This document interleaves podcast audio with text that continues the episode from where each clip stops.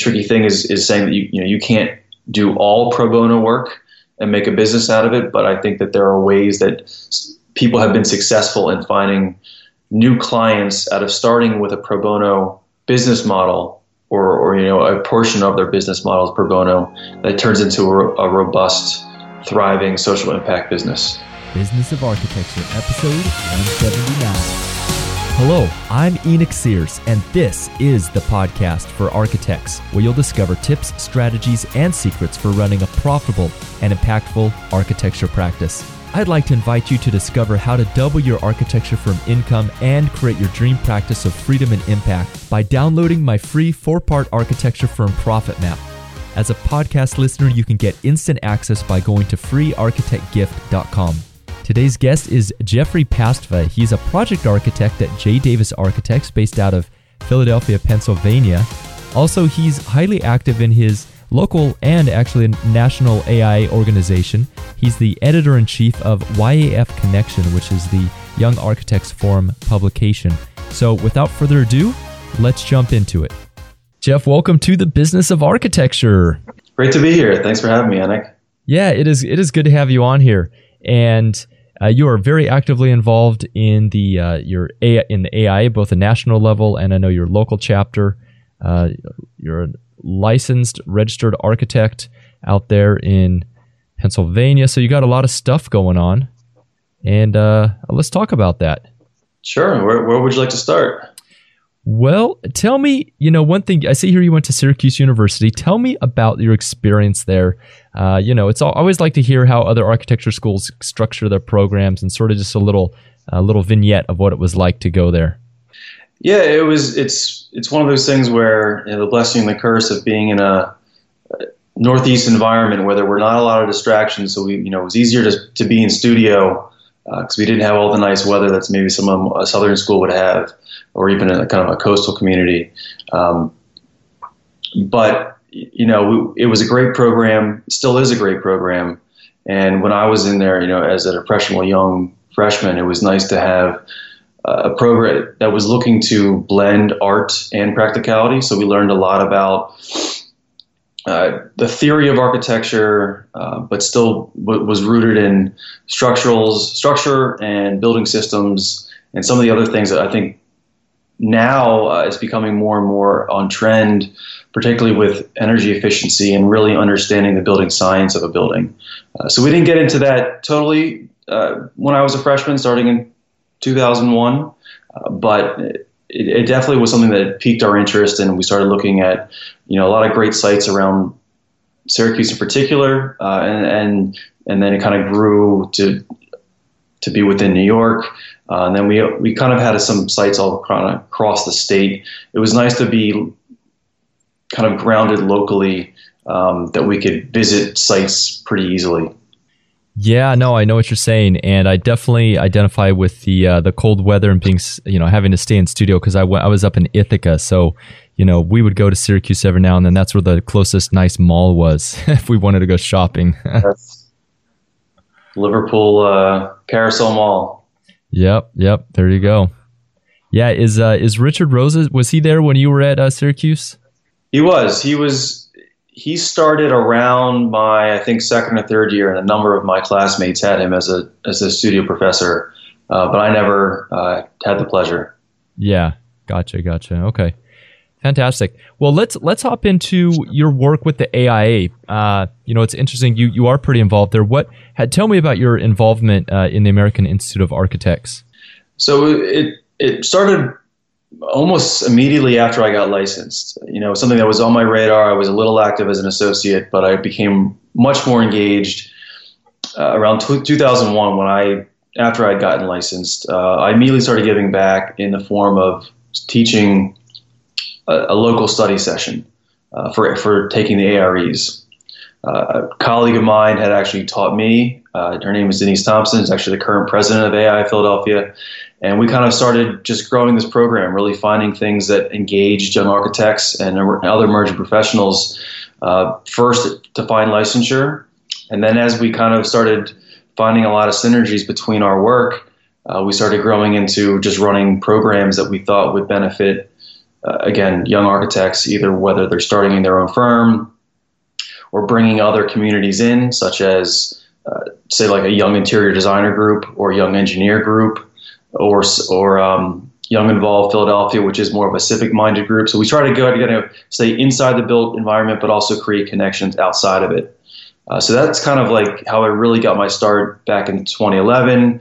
We started doing more programs in 2012, and then I, I took over the chair of, of what's called the, the Young Architects Forum local component in 2013.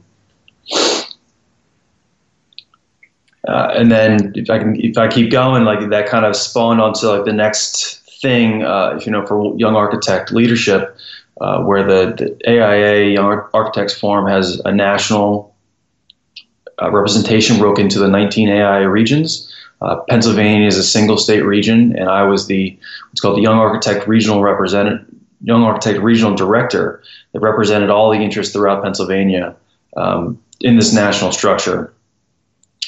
Uh, did that for a little bit concurrently while running, uh, not running, but I, I was doing uh, some editorial work for YF Connection, uh, which upon the uh, position being open in 2015, I was named to uh, take over as the editor.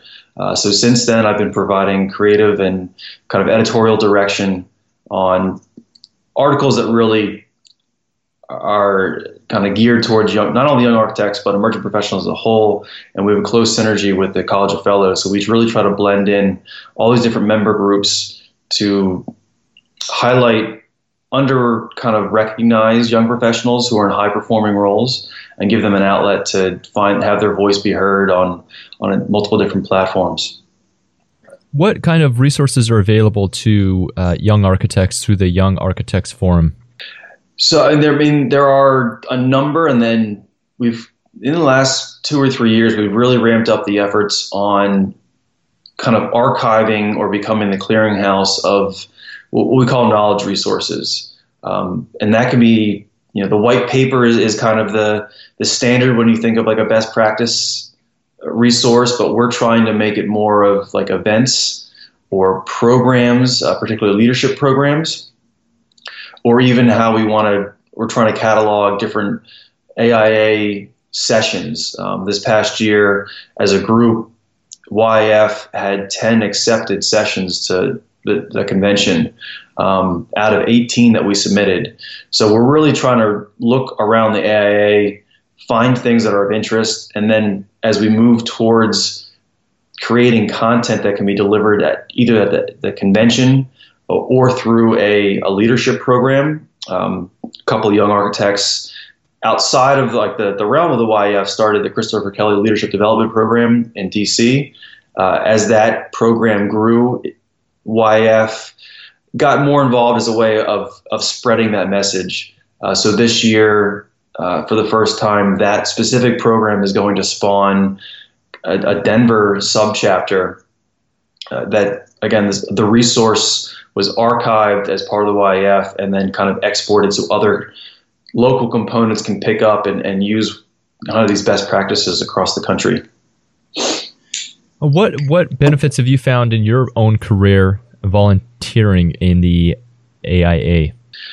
I mean, I I think I've seen a lot of benefit, and I guess one of the things is is networking.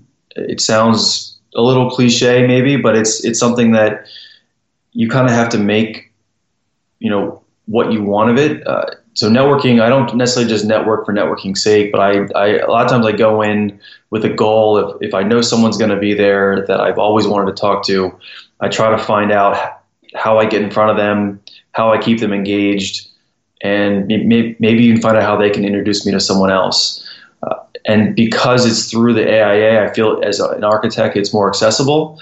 There's always going to be a common ground that you can, again, get in front of someone, find something to talk about, and then again, if you want to get introduced to someone else within that community, it's very easy to, to kind of hop those those lily pads. Uh, where if you just kind of had a cold call into a, a ULI event or some other professional organization where it might be more business development oriented, it can be harder to kind of get in front of someone to, to talk to them. But the AIA kind of at the start has really helped me again expand my network, meet new people, and then through that, I, I, I feel like I can expand my knowledge base by if I want to find out more about resilience or another trending topic, I get the chance to meet that person.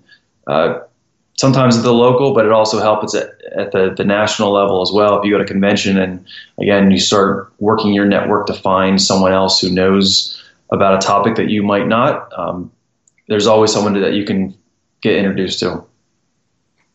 And how have you found that those skills have transferred over into your professional career? So the networking part is is a, a more a definitely natural one. Again, if I can get if I can keep someone's interest, uh, whether it's just through talking or small talk, um, but also like to be a a source of knowledge for them. I think that you know, it's always a two way street. That I'm not just going to find someone to just ask them questions. I want to be able to offer them something up. By getting more comfortable doing that, I think I can go network in other organizations. Uh, and but the AIA was my starting point. Uh, another thing is, particularly in my role as as editor and running a lot of interviews for Connection, I've kind of had to really you know, do the grind to make it work. So, from an entrepreneurial standpoint, if I have to make a product every two months and deliver something that I think is high quality, I have to always make sure that my time management is is key. I have to make sure that um, I have a, a skill set in writing and opening kind of cold call email or, or whether it's a cold call over the phone, that I have a pitch that is compelling to make someone dedicate at least a conversation to, uh, if not writing an article because uh, I've had that in the past where someone who I've not known uh, might might not even have a connection to. Um, I've been able to pitch them that why they should write or spend uh, some time uh, to my magazine. Um, so taking that again to professional life, I think anytime you have to compel someone or pitch something to anybody else who's outside your circle, I think that that's kind of a valuable skill set that uh, I've I've learned primarily through the AIA. Fantastic. Tell me how one of those pitches might go. Uh, pretend like I'm someone who's a potential interviewer. That'd be fun to see your your approach. Or I'm a professional I- interviewee or potential guest poster. So again, a lot of a lot of them, I will say, do, do come through email. So I, I have the time to kind of look at it write it over. But a lot of times it's it's a simple introduction, and it's an introduction that includes a little bit of my credential without being too in your face about it. You know, I'll just say that I am the editor of YF Connection. I'll explain it a little bit that it, you know the audience is is geared towards young architects. Uh, we have the backing of the AIA. We get distributed through the AIA. Um, so if you are, you know, if you write for us, then you will have an audience of at least uh, 25,000 young architect members within our base. Um, and then the next thing beyond that is that if I already have some people lined up, I'll can say that you will be in, you know, kind of the company of these other experts who have already said yes, I'd like to be a part of it. Um, to make it seem like it again that they are not just someone that I'm reaching for, that they you know should be alongside and potentially benefit from being in the company of, of other people that are are worth reading. Yeah, that's an excellent example of how to reach out to someone with their interest in mind and kind of cover all the bases of what they would be thinking about. Thanks for sharing that. Yeah, absolutely, and it's it's been it's been a le- definitely a learning experience. Uh, I think I've gotten a lot better at it, um, and even the pitch of when I do get them on the phone, sometimes I still have to talk through again what it is that I you know why again you're you're giving me your time for an interview. Um, and again, I'll, I'll, use the same thing that we're really geared towards emerging professionals and, and trying to make sure that if give them a resource that they're looking for. So if, if someone is an expert in the field, not only will you have an audience with them, but you might be teaching them how to be better at resilience. I keep coming back to that because that was like one of those topics that I actually had to educate myself on. Uh, we, we, were lucky to have a couple of resilience leaders uh, within our circle. Um, but it was like, you know, I had to, I really had to educate myself about every topic that I was going after so I could feel more prepared for for any conversation. So again, I'm I'm not wasting their time by asking them too simple of questions. I really want to make sure that people are, are challenged uh, when I'm interviewing them. Yep. So, uh, what what interview questions should I be asking you? um, I mean, there's, there, I guess, like even just opinions about certain topics. I mean, it could be, it could be opinions about, you know, what's your opinion about licensure? What's your opinion about um, the state of building codes? which your, you know, it, could be all kinds of like there are a number of different issues that are are out there. Uh, they just happen to be things that I think about a lot. Um, you know, design competitions. I mean, there's a lot, definitely a lot of hot button things you could probably talk about that everybody has an opinion on. That I don't know if I'm, if I'm feeding you a question that you're going to ask right back to me, but that's well, kind of the. yeah, uh, what I would like to know is what what things do you think about? Are those kind of the some of the top hot buttons on your mind? They're not specifically. I think you know I get really geared up when I set my editorial calendar. So as those months roll around, that's the thing I'm thinking about and I'm always trying to take cues from or inspiration from everything that I do. So this past issue, you know, we talked about state of practice, and it's like, well, what are our young architects doing currently that are pushing the practice forward? Uh, which sounds broad, but when you start looking into like the small things such as international practice, then you start really thinking about what is it, you know, what does it mean to be a leader overseas or to be uh, whether you're practicing domestically but still having a, a, a, site overseas or what does it mean to actually move overseas in order to do that? So those aren't things i necessarily have opinions about but they're things that i think about and those are the things that i think other young architects are thinking about um, but one of the things that came out of it that really i guess kind of got me thinking more was we did a an interview with with AI Hong Kong, and the and they were very very interested in trying to connect more with mainland U.S. and others throughout our network. So it, it just really started thinking about you know how do we connect young architects, emerging professionals in other countries because AI has a kind of a robust international chapter network that has its own challenges by being remote. Like all the chapters that are considered international are lumped into their own chapter. So you have AI Europe, which is a subchapter, and AI and some of the and AI China or AI Shanghai, but they all kind of come together as, as the same region. So you know what are the challenges there, and, and how can we not only support them but also make sure that they feel included in the rest of the AIA? Um, beyond language barriers, there's distance, time, uh, they don't have the same access to networking opportunities. So how can we make sure that they still feel like they're they're part of the the same network, getting the same services, feel connected to the same peer groups as we do? Mm-hmm. And how do you do that? So the conversations just started, but I, I think that connection uh, was an outlet. You know, we just have it's more of a conversation to start, um, but then we did have them say, well, we want to run some study sessions. So then we start tapping into, you know, what is it that we have in our arsenal that we can send in terms of a, a, a kind of a knowledge resource. So if you want to start a study group and you can't do things all in in person, you know, here's here's the best practices of something that another chapter actually like I did in Philadelphia. We started a remote study session where for a couple years out of Philadelphia, we were covering the entire state and actually beyond when we sent out. I mean, it was simple as a go-to link, a go-to meeting link to say we're going to broadcast our study sessions. You know, feel free to ask questions. Um, not that they couldn't think of that, but just kind of giving that extra idea, they started thinking, well, we have a, mostly a remote base. That's what makes more sense than having an in-person, you know, PowerPoint presentation or something like that.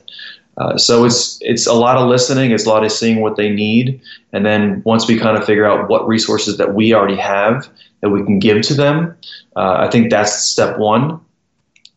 Um, the next step would be to try to find common events that they might actually be funded or have the ability to go to. Um, so next year, you know, we hope to see them maybe in at the convention.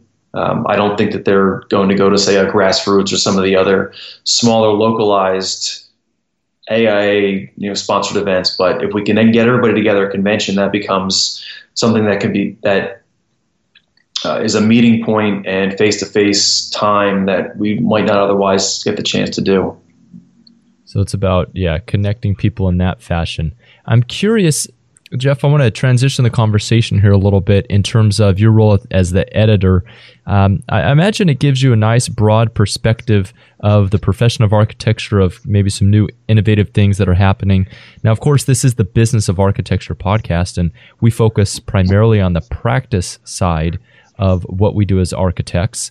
You know, it's my huge belief that as architects learn how to have better business success as they learn how to manage their practices better and, and gain vital business skills, that that's just going to help architects all over the world make a bigger impact. So, a question for you is Does anything come to mind in terms of interesting, innovative things or trends that you're seeing in the actual practice of architecture? Well, one of the, the one of the articles we ran that again I didn't necessarily know about when we started doing it, but I did more research was you know the, the social impact design business model.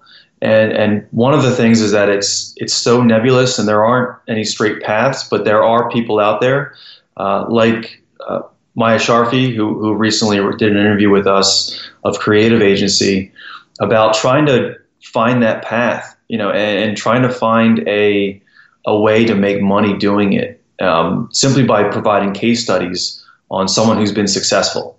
So they might point you to someone like Katherine Darnstadt out of uh, Chicago and Latent Design on how they've been able to create some sort of at least a revenue stream so that you're not only relying on very small commissions as your only source of income.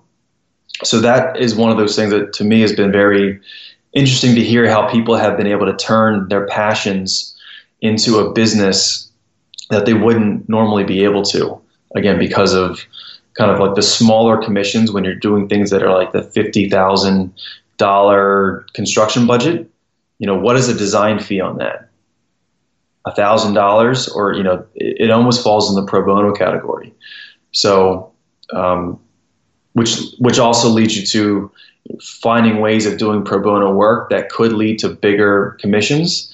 Now, the tricky thing is is saying that you you know you can't do all pro bono work and make a business out of it, but I think that there are ways that people have been successful in finding new clients out of starting with a pro bono business model or, or you know a portion of their business model is pro bono that turns into a, a robust thriving social impact business so you mentioned a couple firms that are doing interesting things that you know of. Uh, agency, you mentioned Katherine Darnstadt up in uh, Chicago, Latent Design. Anyone else that we should be aware of? Well, some of my memory is going to be things that are, have happened recently. So we, we sure. did do an interview with, with Lucas Gray at a Propel Studio. Uh, very interesting. Lucas is actually involved in the kind of the AIA associate structure. Um, but I've known him for a couple years. He he runs the blog Talkitect, and you know, as of a couple years ago, we'll say two years ago or so, he entered the Charrette Ventures business model business model competition, um, mm-hmm. and I think he said he didn't win, but because he was one of the first in, they were able to start a relationship, and he became an investment anyway. Um, they, there was a synergy that became, that came out of it and they now currently have an investment from Charrette Ventures Group. So, what's interest, what's what I find really interesting about that model is that it's one of the first that I know of or have come across where there is some sort of venture capital that is actually going into an architecture firm at the startup level, um, kind of with the promise of future returns. Um, we've heard, you know, mergers and acquisitions have, have happened throughout the years, but there have been very little kind of startup angel investor venture capital firms out there. So to me, that was very interesting to hear. Mm-hmm. Um, see another. I mean, the resilience movement is another one that is really interesting. I think that they're all still trying to figure it out, but my colleague Illya Azaroff has really become an expert in resilience on all on all levels, and he's now consulting with FEMA and, and other federal government agencies, in, in addition to being kind of the expert with post Sandy initiatives in the New York, New Jersey, Connecticut regions. So by being like that expert, eh, kind of as one of the first in, uh, and in a in a trending, uh, what I guess it's just kind of a, a, a trending business model or, or a, a, trend that isn't going to go away, um, and being again on the ground floor of that, uh, he's really made something about his his expertise that that really hasn't existed in the last say 10 years. I'm sure there's always been people talking about resilience, but now there's people who are practicing resilience measures. So what, what is the resilience movement, Jeff? So when I think of resilience, I think of someone who's whether it's doing disaster relief. That's kind of the first kind of connotation that hurricane or a tornado or an earthquake happens, and they're the first responders for, from from the architectural standpoint. They go in and try to help, whether it's build temporary shelters or find ways to rebuild after something has been destroyed. Uh, then the other side is more of the, you know, what are the proactive measures we can do to protect our cities? Um, so something like Rebuild by Design, which is a competition run in New York City, that said, you know, how do we make sure that we prevent uh, the next Sandy that comes through New York City? How do we, how are we prepared for it beforehand? And some measures include, you know, whether it's raising structures above uh, the floodplain line um, or the you know, the design floodplain. Mm-hmm.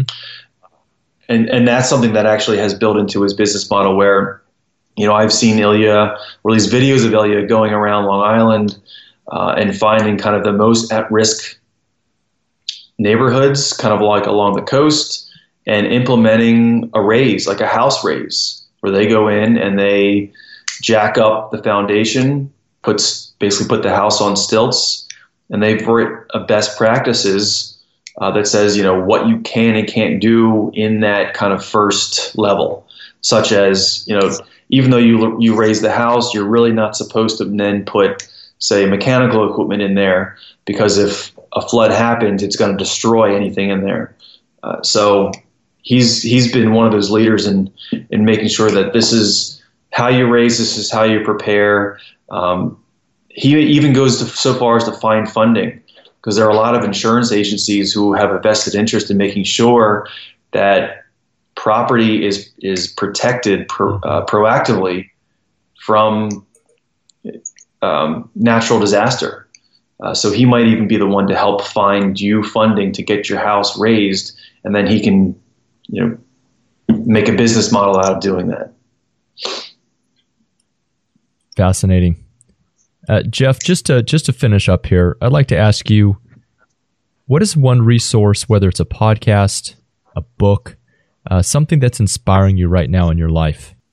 Well, I mean, one of the podcasts that uh, it's it's not anything new, um, but it's it's I guess it's, it's hard for me to admit that it's actually fairly new to me, but it's still the 99% Invisible podcast that, you know, there are so many literally invisible things that are designed that you know, I can, I, I take some some uh, trips down to to you know visit various building sites, and it's just the thing that I listen to and actually try to get inspired before I go to a site. Uh, even though I might not necessarily learn anything that I can use at the building site, it's something that I think of design in a different way, and that's even coming from an architect who tries to think about things differently. I'm still able to, to take inspiration from what I hear and whether it's it's notice it or think about how I can improve upon something. Uh, that's something that I'm I've currently really gotten into. Fantastic. Well, that's a great resource, and hopefully our listeners are aware of that podcast.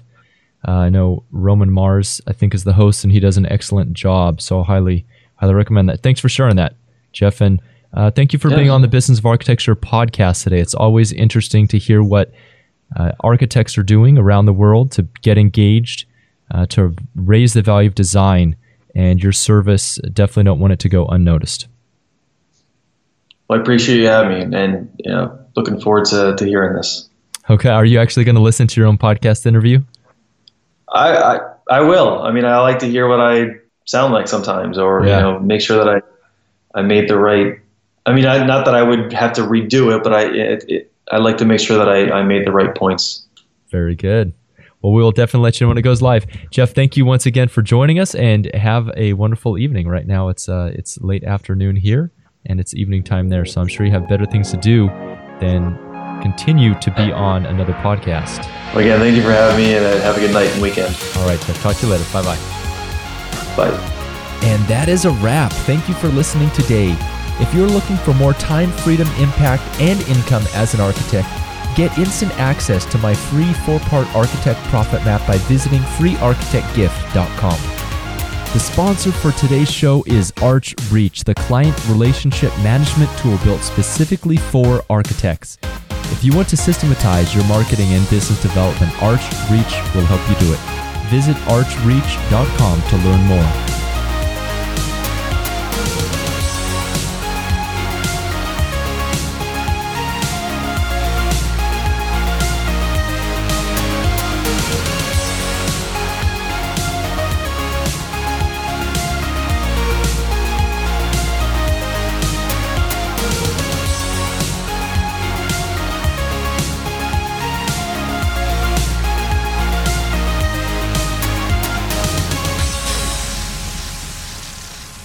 Expressed on the show by my guests do not represent those of the host, and I make no representation, promise, guarantee, pledge, warranty, contract, bond, or commitment except to help you conquer the world.